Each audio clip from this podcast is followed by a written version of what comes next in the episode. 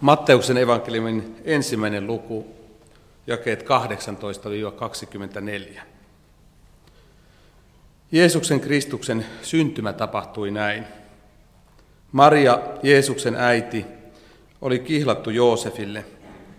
Ennen kuin heidän liittonsa oli vahvistettu, kävi ilmi, että Maria pyhän hengen vaikutuksesta oli raskaana. Joosef oli lakia kunnioittava mies, mutta ei halunnut häpäistä kihlattuaan julkisesti.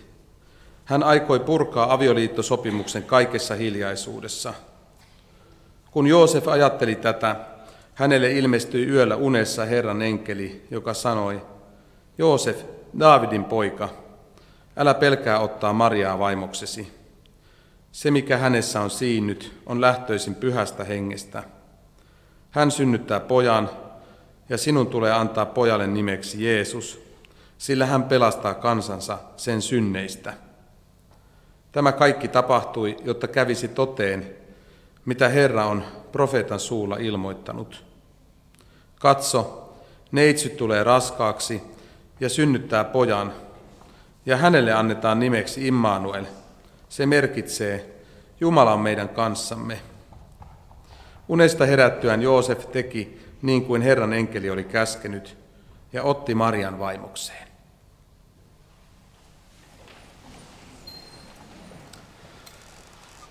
Pari viikkoa sitten, 8. joulukuuta, vietettiin Suomen kansallissäveltäjän Saan Sipeliuksen juhlaa.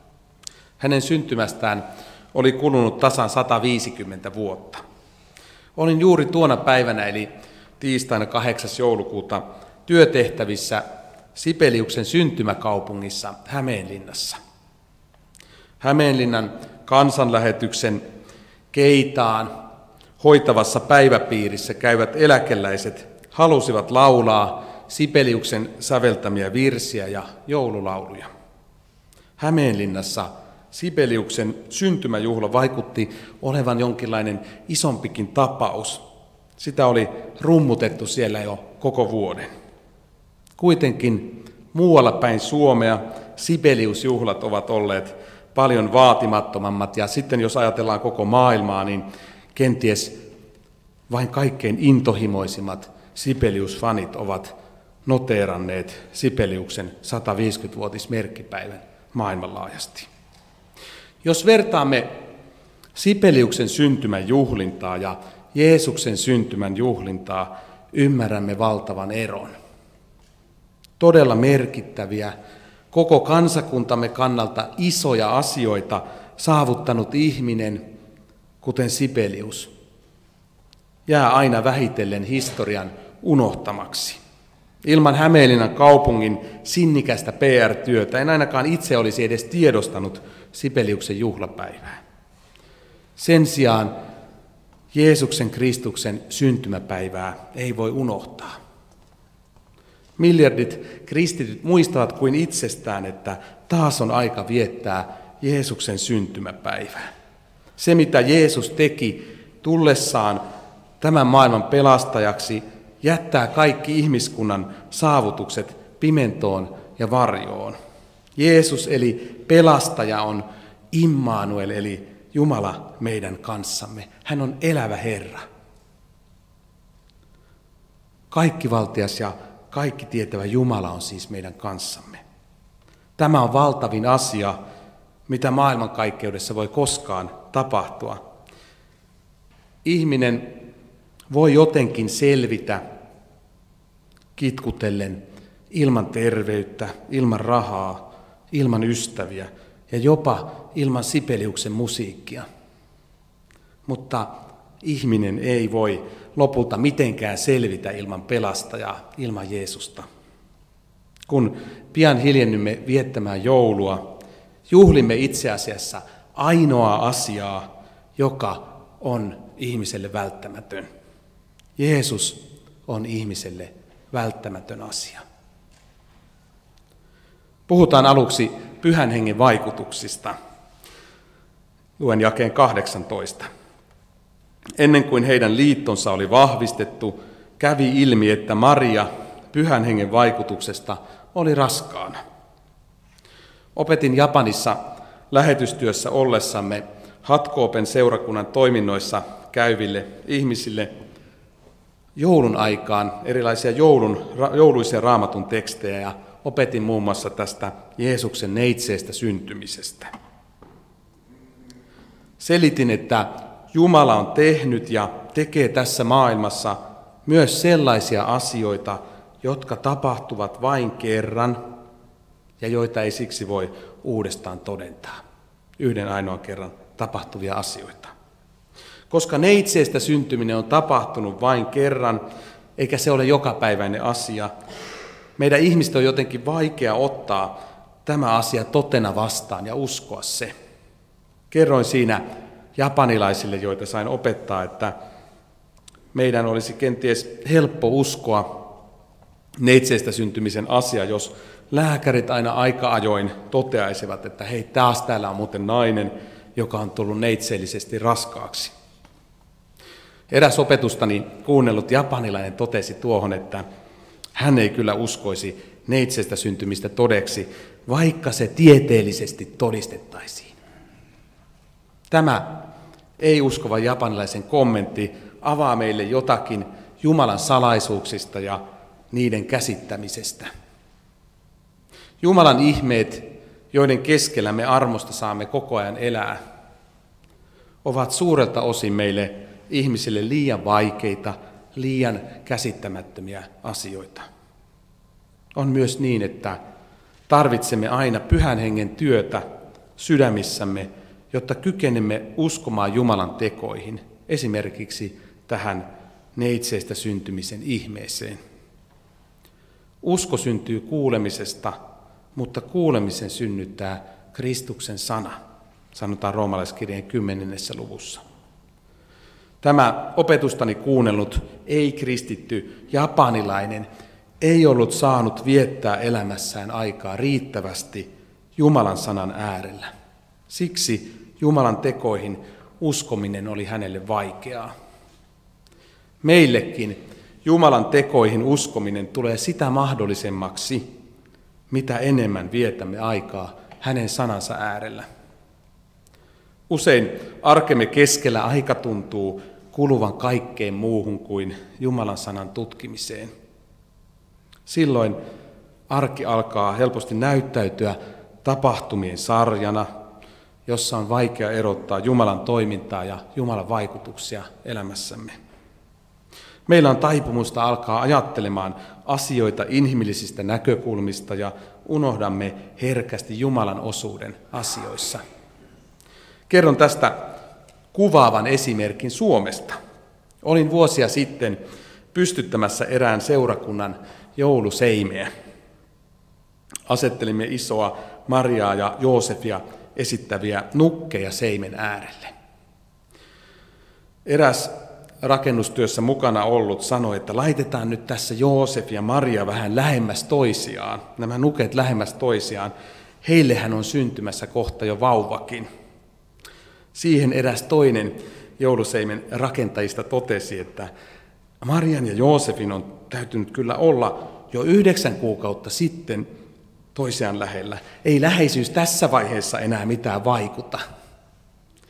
Osasin ihme kyllä tuossa tilanteessa sanoa, että raamatun mukaan heidän ei ole tarvinnut olla ollenkaan toisiaan lähellä, sillä Jeesushan on siinyt pyhästä hengestä.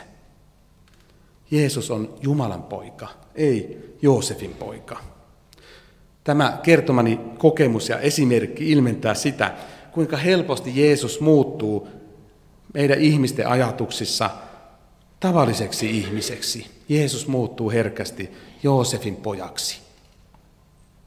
Tarvitsemme jatkuvaa raamatun sanan opastusta, että edes pieneltä osin kykenemme käsittämään ja vastaanottamaan pyhän hengen ihmeellisiä toimintatapoja, joista on kysymys myös Jeesuksen syntymässä. Ymmärrämme siis raamatun tapahtumien kautta, että Jumalan pyhän hengen vaikutukset ovat usein ainutkertaisia ja ihmeellisiä. Sinunkin elämäsi on ainutkertainen ja ihmeellinen, koska Jumala haluaa pyhän henkensä luovan työn kautta toimia sinun elämässäsi.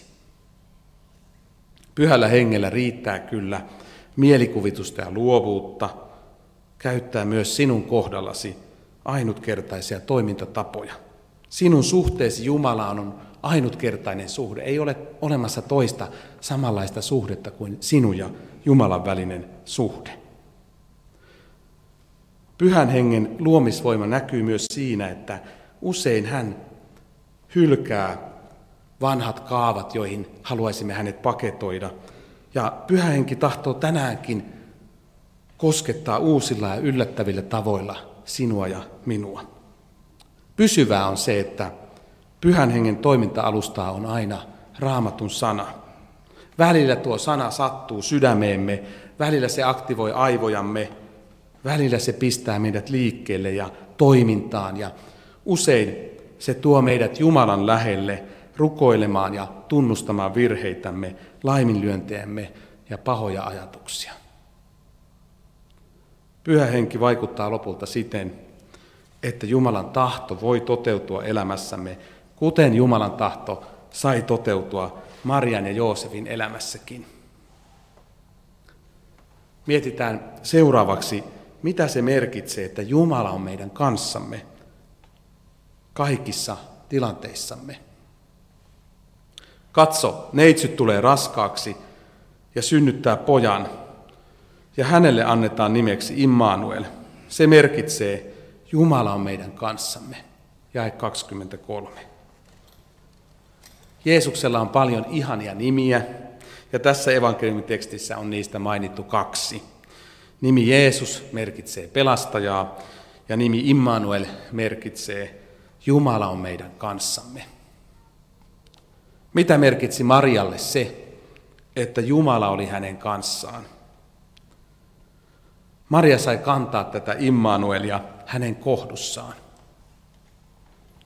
Hän sai hyvin konkreettisesti kokea pelastajan läsnäoloa. Maria ei yhdeksän kuukauden aikana päässyt eroon pelastajasta, vaan Jeesus eli ja oli joka sekunti hänessä.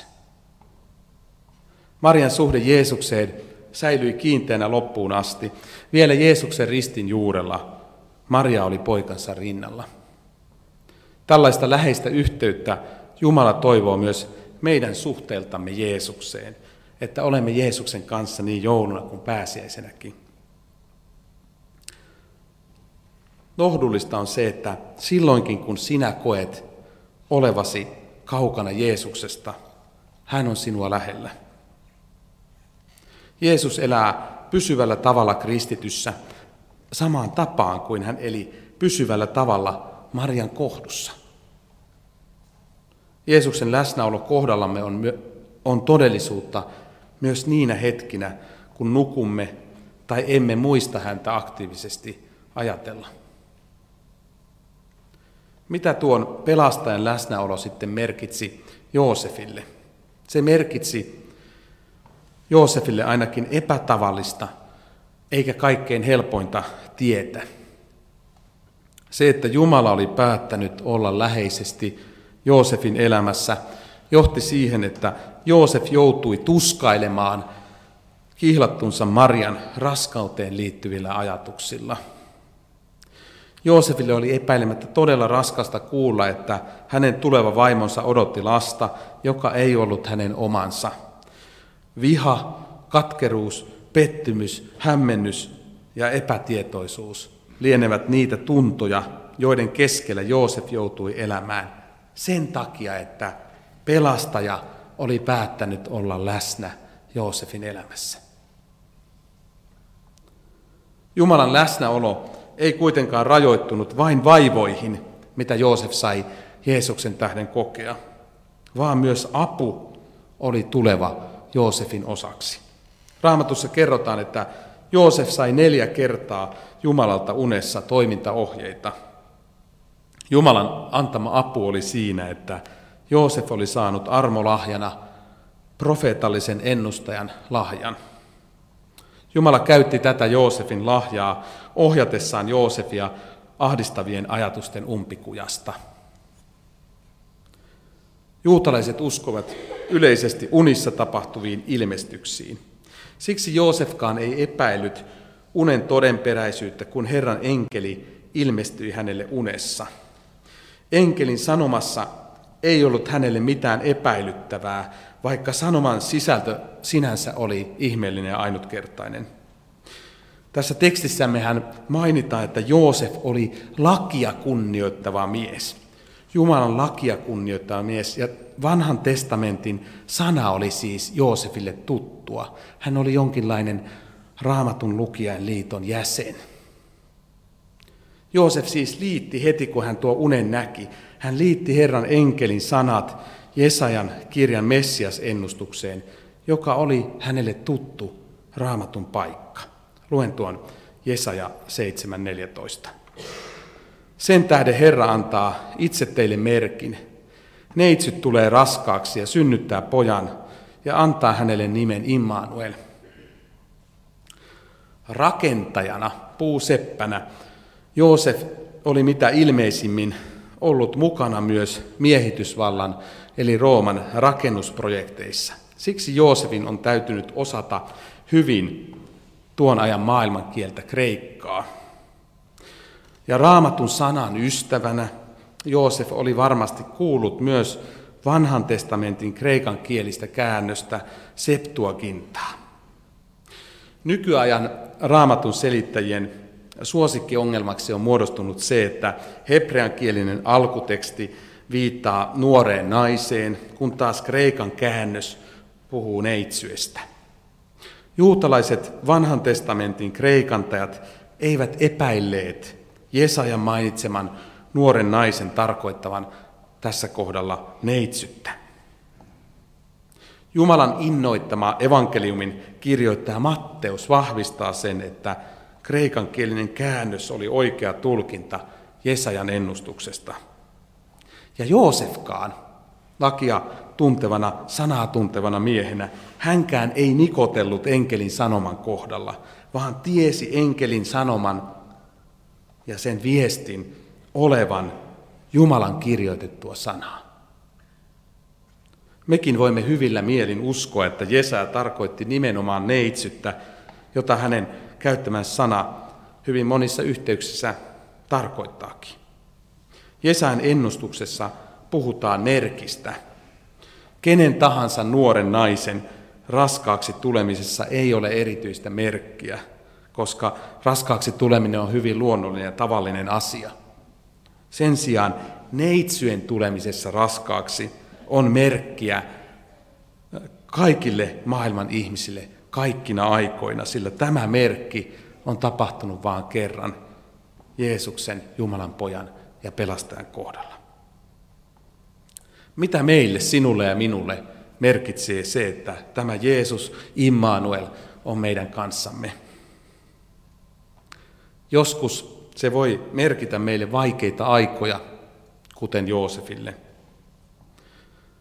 Se merkitsee myös sitä, että Jumala on antanut armossa meille lahjoja ja armolahjoja, joilla voimme auttaa seurakuntaa, lähimmäisiämme ja itseämme eteenpäin vaikeissa asioissa.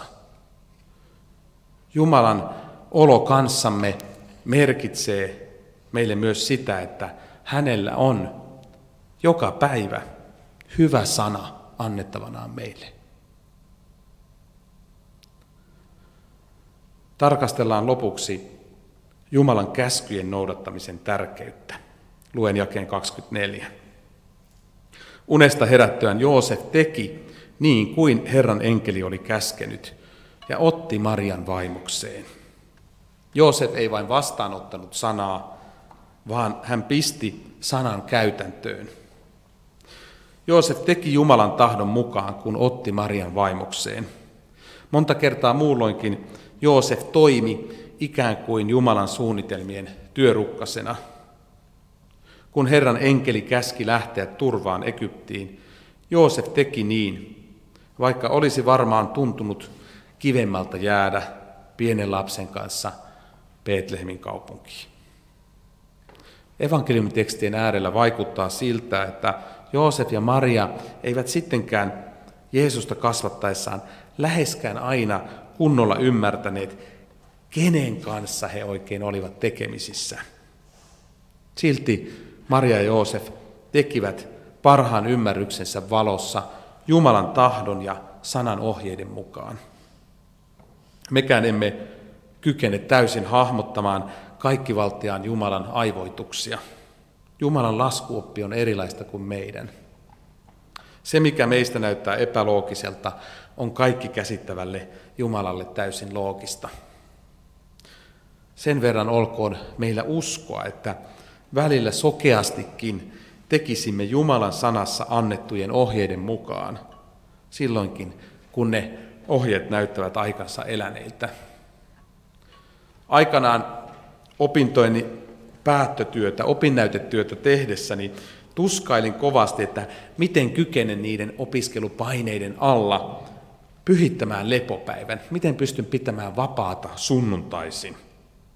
Kurssikaverini tekivät omia opinnäytetöitään yötä päivään sunnuntaisinkin. Ja minullakin oli tuo sama valmistumispaniikki päällä, ja tuntui, etten millään ehdi saada opinnäytetyötä ajoissa valmiiksi.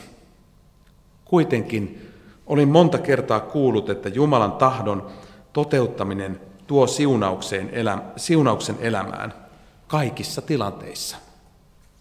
Niinpä pistin tuolloinkin opinnäytetyön syrjään sunnuntaisin ja kävin silloin kirkossa ja lepäsin. Ja tapahtui se ihme, että sain opinnäytetyön valmiiksi hyvissä ajoin ennen viimeistä palautuspäivää. Sen sijaan sunnuntaisin opinnäytetöitään kirjoittaneet kurssitoverini joutuivat ponnistelemaan deadlineen asti. Jos valitsemme Jumalan tahdon vastaisesti, suljemme usein itsemme sellaisten siunausten ulkopuolelle, joita Jumala esimerkiksi Joosefille ja Marjalle antoi. Suljemme itsemme pyhän hengen vaikutuspiiristä, sillä Jumala ei halua olla mukana niissä vääryyksissä, joita teemme. Samalla täytyy heti sanoa, että Jumala kuitenkin on kanssamme aina heti, kun vilpittömästi tuomme vääryytemme hänen eteensä ja pyydämme häneltä anteeksi. Vaikka Jumala irtisanoutuukin synnin tekemisestä, hän ei irtisanoudu synnin tunnustamisesta ja synnin tunnustajasta, vaan hän antaa kärsivällisesti anteeksi. Mihin tämän Jumalan armollisuuden pitäisi meissä johtaa? Johtaako se siihen, että rikomme ja tunnustamme ja rikomme ja tunnustamme ja rikomme ja tunnustamme? Tällaiseltahan vahelluksemme heikolla hetkellä saattaa näyttää. Mutta ei Jumala tällaiseksi suhdettaan ihmisen kanssa halua. Jumala, joka on uskollinen ihmistä kohtaan, hän on myös jotenkin viaton, hyväuskoinen hyvässä. Olkaa viattomia kuin kyyhkyset, Jumala opettaa meille, hän itse on viaton, haluaa uskoa hyvää. Naiviltakin vaikuttavalla tavalla taivaan isä haluaa ihan täydestä sydämestä uskoa, että kun me käännymme ja tunnustamme syntimme, niin se tarkoittaa sitä, että emme enää tämän jälkeen tee syntiä. Kaikki tietävä puoli Jumalassa näkee meistä vajavaisista, syntisistä ihan muuta. Mutta Jumalan anteeksiannon hetkellä meihin kohdistuu se rakkaus, jolla isä rakastaa synnitöntä poikaansa Jeesusta – ja se rakkaus näkee vain sen, että kaikki on jo täytetty Jeesuksen ristinkuolemassa ja ylösnousemuksessa. Jumalan käskyjen ja tahdon noudattamista on se, että tunnustamme hänelle syntimme ja otamme hänen anteeksiantonsa vastaan. Ja miksi emme toteuttaisi hänen tahtoaan myös kaikessa muussakin? Marian kanssa naimisiin meneminen ei ollut Joosefille helpoin valinta – näin valitsemalla hän osallistui siihen häpeään, mitä Maria kantoi odottamalla aviotonta lasta. Kristittynä eläminen on osallistumista siihen häpeään, ristin kantamiseen, joka on aina ollut Jeesuksen ja hänen seuraajiensa osa. Ihmisten silmissä Maria ja Joosef olivat epäonnistuneita kun heidän elämäänsä oli vähän yllättäenkin tullut tämä Jeesuksen tapaus. Ihmiset eivät kyenneet käsittämään, että erikoisessa tapauksessa oli kysymys Jumalan armosta ja Jumalan toiminnasta. Tänäkin päivänä niille, jotka eivät usko Jeesukseen, saattaa kristityn suhde Jeesukseen näyttää typerältä tai nololta asialta. Jonkun mielestä on typerää lähteä lähetystyöhön tai on typerää käyttää varojaan Jumalan valtakunnan työhön. Jumalasta irtisanoutunut ihminen voi ajatella olevansa onnistunut kokiessaan olevansa oman elämänsä Herra. Kaikkien tällaisten maailman mielipiteiden ja maailmallisten harhojen keskellä Jumalan sana opettaa meille aivan muuta. Raamatun mukaan autuas eli ikionnellinen on se, joka panee elämänsä Jumalan varaan. Autuas on se, joka tänä jouluna kutsuu Jeesusta joulunsa ja elämänsä Herraksi. Saamme seuraavaksi yhtyä Marian ja Joosefin ja muiden autueiden ketjuun tunnustamalla, että Jeesus on meidän Herramme. Nousemme tunnustamaan apostolisen uskomme. Minä uskon Jumalaan, Isään kaikkivaltiaaseen, taivaan ja maan luojaan, ja Jeesukseen Kristukseen, Jumalan ainoaan poikaan, meidän Herramme, joka sikisi pyhästä hengestä, syntyi neitsyt Marjasta, kärsi Pontius Pilatuksen aikana, ristiin naulittiin, kuoli ja haudattiin, astui alas tuonelaan, nousi kolmantena päivänä kuolleista, astui ylös taivaisiin, istuu Jumalan, Isän kaikkivaltiaan oikealla puolella ja on sieltä tuleva tuomitsemaan eläviä ja kuolleita, ja pyhään henkeen, pyhän yhteisen seurakunnan, pyhäin yhteyden, syntien anteeksi antamisen, ruumiin ylösnousemisen ja iankaikkisen elämän.